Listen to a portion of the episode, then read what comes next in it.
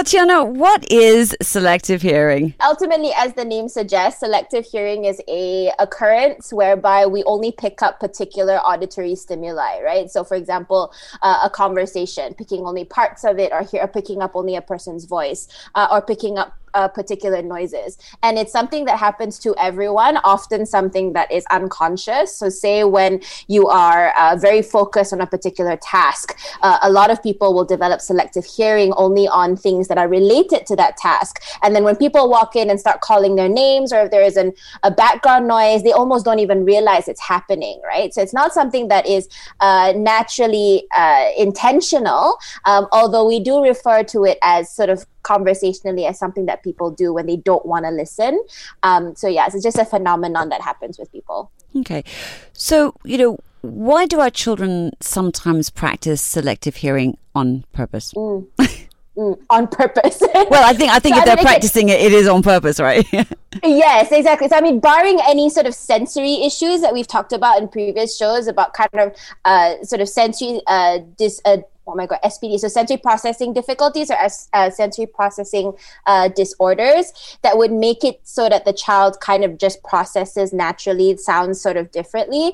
Uh, children are just picking up things um, if it kind of benefits. I know this sounds really horrible, um, but for example, if a child had learned that tuning certain people out got them an outcome that they wanted. So, say if mom kind of made a lot of noise about wanting them to do their homework or doing something in particular, and they figured out that when I kind of pretend like I'm not listening, mom tends to quieten down, it becomes a learned response, right? So, they are mm-hmm. enabling the child's behavior, um, or the child's behavior is being supported by ignoring it, right? So, that becomes something where a child can kind of intentionally practice it. That's mm. something that we can can control. But what if it becomes like slightly a more serious issue? Let's talk about that next. So, Katyana, when does selective hearing become a bigger issue? It becomes a problem when it starts affecting their ability to process any type of sound or verbal instruction, right? So, when people become so good at selective hearing, where their brain tunes out almost everything that is coming at them, then that becomes an issue. So, you're starting to see kids who might present with like memory issues because they're not able to remember instructions or homework and constantly leaving things all over the place.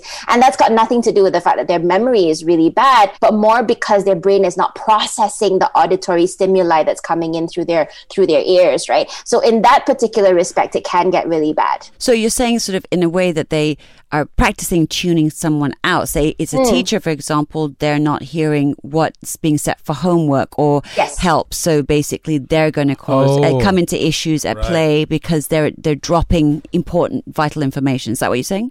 Yes. So it's almost like as if, you know, I don't remember it because I didn't hear it right? So it's not that they physically didn't hear it, they tuned it out, right? right? So selective hearing can be quite functional because, you know, like I said, I think any of uh, all of us have been in situations where we've been in a crowded room and everybody's speaking at once, but you're having a private conversation and you're able to focus Tune on just the yes. person. Mm. Exactly, because your brain is filtering out all the sort of noise that's happening yeah. in the room around you. Yeah. So it can, to an extent, be very uh, functional and very helpful. But sometimes, like you said, when it gets to the point where kids are tuning out everything because they're fixated on a particular task.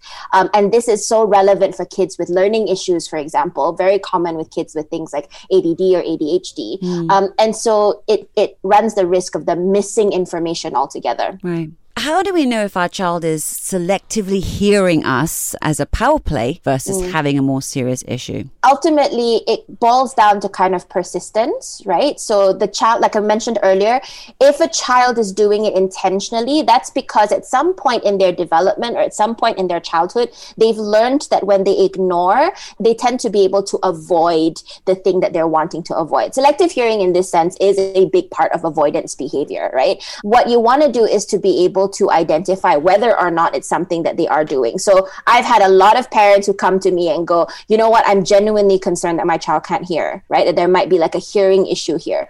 To, you know, I've sent many, many a family to go get their child's hearing assessed just to rule out any structural issues that could potentially be affecting it. I've had some kids that we found out um, have issues with listening, uh, hearing particular tones and pitches, and that affected their ability to respond to verbal instruction. So that was something something that was helpful for parents to know. Rule out sort of the medical side of things. But if you're pretty sure that your child doesn't have a hearing issue and it might just be behavioral, then what I would recommend is to be persistent, right? Don't shout instructions from across the house um, if your child is not responding. Come within closer range, come bend down to their level so that eye contact is engaged. Um, and so that that way, if a child is doing it to just ignore you, they don't really have the chance to do so. So it's about being persistent because if you walk away and go, fine, whatever, you're not listening to me, they are most likely going to be repeating it over and over again the next time. Katyana, in your experience, what happens to a child who's left unchecked when it comes to selective hearing? You know, like we touched on a little bit earlier, it will affect their ability to respond to the world around them. So if we're looking within the academic context, we run the risk of them missing valuable information within the classroom.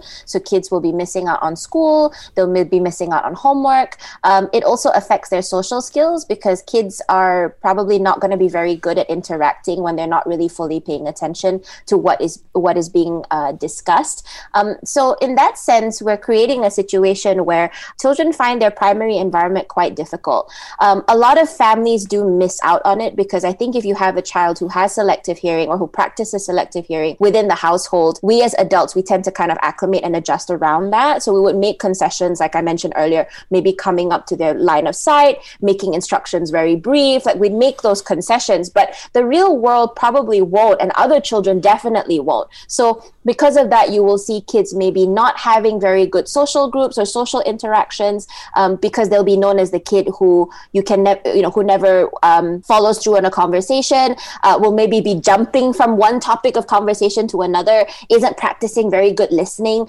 Um, so he might not, you know, have very good social relationships, and definitely from an academic standpoint, a lot of a lot of effects there. And then that will domino when they go to university and when they start having jobs. So it can be a real problem if left unchecked. Oh wait, so this in this case, the kid is going to be ostracized because he selectively chose not to listen to something, and then it became a natural thing for him not to continue conversation. So but, again, I mean, part of it could be intentional, right? Part right. of it could be like, oh my gosh, this topic is so boring, right? So if someone's talking about something that they're interested in, but this particular child isn't really, uh, they might intentionally tune it out because like, oh my gosh, this is so boring. But it's dangerous in class. Sometimes things do get boring. Mm. Yes, exactly, right? So you can see how it has a bigger implication. So if kids are practicing selective hearing and tuning out things that they don't enjoy or tuning out things that are not important, um, that's why you sometimes get kids who you'll be talking about something and then they immediately switch the topic. That's probably because they were tuning you out and were thinking about the interesting thing they want to talk about, right? And so that can impact upon their conversational skills. Um, so I'm chuckling so, here because he's looking at me. but I mean, it happens to the best of us. Like I've been in conversations with people who go on and on and sometimes i'm zoning out too i think it's a natural thing that we do but you know with kids it might be something that could potentially mm. be a problem but you know again if you have sensory issues even more so if it's coming to a point that's becoming more and more serious how should we approach the topic of selective hearing with our child so i mean it first thing again we want to make sure whether it's something that is not uh, associated with with with a factor they can't control. So say they do have an actual hearing issue. So rule that out first before you go around accusing your child of ignoring you, right? Because that could have some side effects if they genuinely can't. So first thing or first good practice is to make sure that we rule out that there isn't a biological or physical explanation for what's going on. The next thing you want to do is to have a conversation with your child about it. Like, you know, mommy notices whenever whenever mommy asks you to do homework, you're always kind of closing your ears and not taking not paying attention. Why is that? You know, so it can be something that's uh, brought to their attention rather playfully. You don't have to go like you know all accusatory and prosecutional on them in the first run. Don't right? go Terminator on them. Don't go all Terminator on them, right? so the first thing you want to do is just to draw their attention to it. And whenever they do come to you to ask for something, you can turn that into a teaching moment. So be like, okay, so you see how when you used your words and mommy listened really well, I was able to give you what you want really quickly. So maybe that's something that we should try too. So we want to have this um, this experience where they go, oh, wow, it was way faster that way than it was my way, right? Mm. So that's kind of the stuff. We want to draw their attention to it and we want to be able to replicate by modeling what the correct response for things are. Um, but in the initial stages, you might want to do little things like, for example, making sure you're in their line of sight,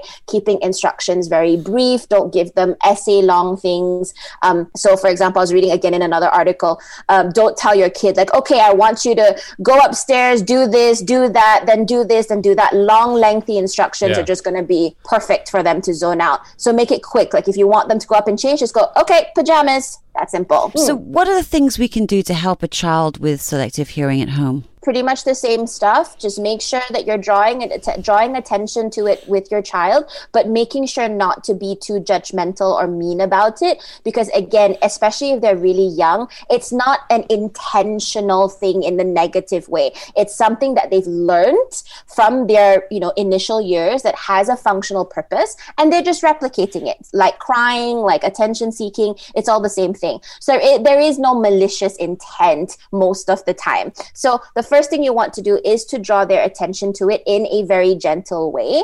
Um, make sure that you are obtaining their attention when you are giving them instructions eye contact, call their name, pat them on the shoulder, make sure that their attention is squarely on you when you are giving them these instructions. Don't try to talk to your kid when they've got earphones in. Uh, don't try to talk to your kid when they're watching TV. Make sure they're engaged with you when you are giving them the instruction.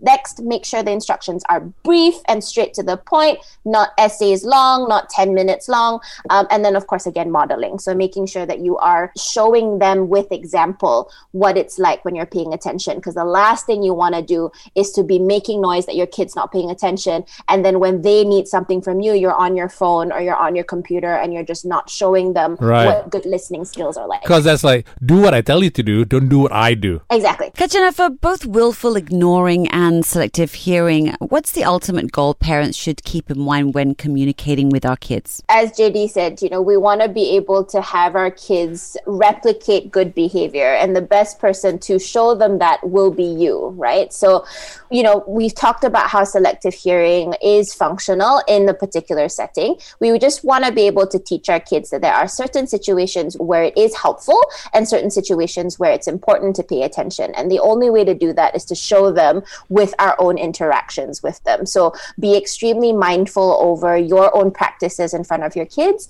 Um, and so that will, yeah, that will kind of give them the, the, the foundations they need. And what's your advice to parents? Parents who might lose their patience when their child doesn't respond to them immediately. the, the, Did you notice uh, I just rolled my eyes? Doesn't yes, a little. and I feel like this is a very personal question as well. No, um, not at all. Not at all. Sorry, John. Um, no, actually, I actually have to say with my kiddo, he's he's actually really, really good at this. And if he's not absorbing what I'm saying since he was young, we have this open communication. He's like, I'm not taking it in. I'm too tired, or I'm too angry, mm. or I'm too sad. Can we talk about this later? So, you know, mm. I have mm. to say we're pretty good there. That's really, really good because ultimately he's telling you, he's giving you a warning that he's not listening because he's reasons X, Y, and Z, right? So that's good, right? And and that's the thing. Like we want to be able to create that precedence with our kids kids where you know there are days where we are pretty tired as well as adults right? I mean i'm a therapist. I, I talk to people all day. And then when i go home the last thing i want to do is to talk with some people right? So sometimes i get home and i'm just like i'm too tired right? Talk so, to the hand talk to the hand you yeah. know? And so prefacing that or telling people that is actually quite a good uh, skill right? So so kudos to him. But i think that you know to parents, it is normal to lose your temper. It is normal to lose patience, right? Especially when your child is just being extra difficult when you've got a lot going on. So if you lose, you know, blow your lid and stuff every once in a while, it's okay. Remember what I've said repeatedly before. Always go back and explain yourself or always go back and rectify that. Um, but the main thing here is consistency. So if you are, you know, just so sick and tired of having to deal with this and you're letting your child get away with stuff, the only person who's going to suffer from that is you because your child is going to keep doing that, right? So while we understand and empathize with how frustrating it's going to be, remember that consistency and persistence is key. And if you are going to slack, it is going to affect how your child responds to you.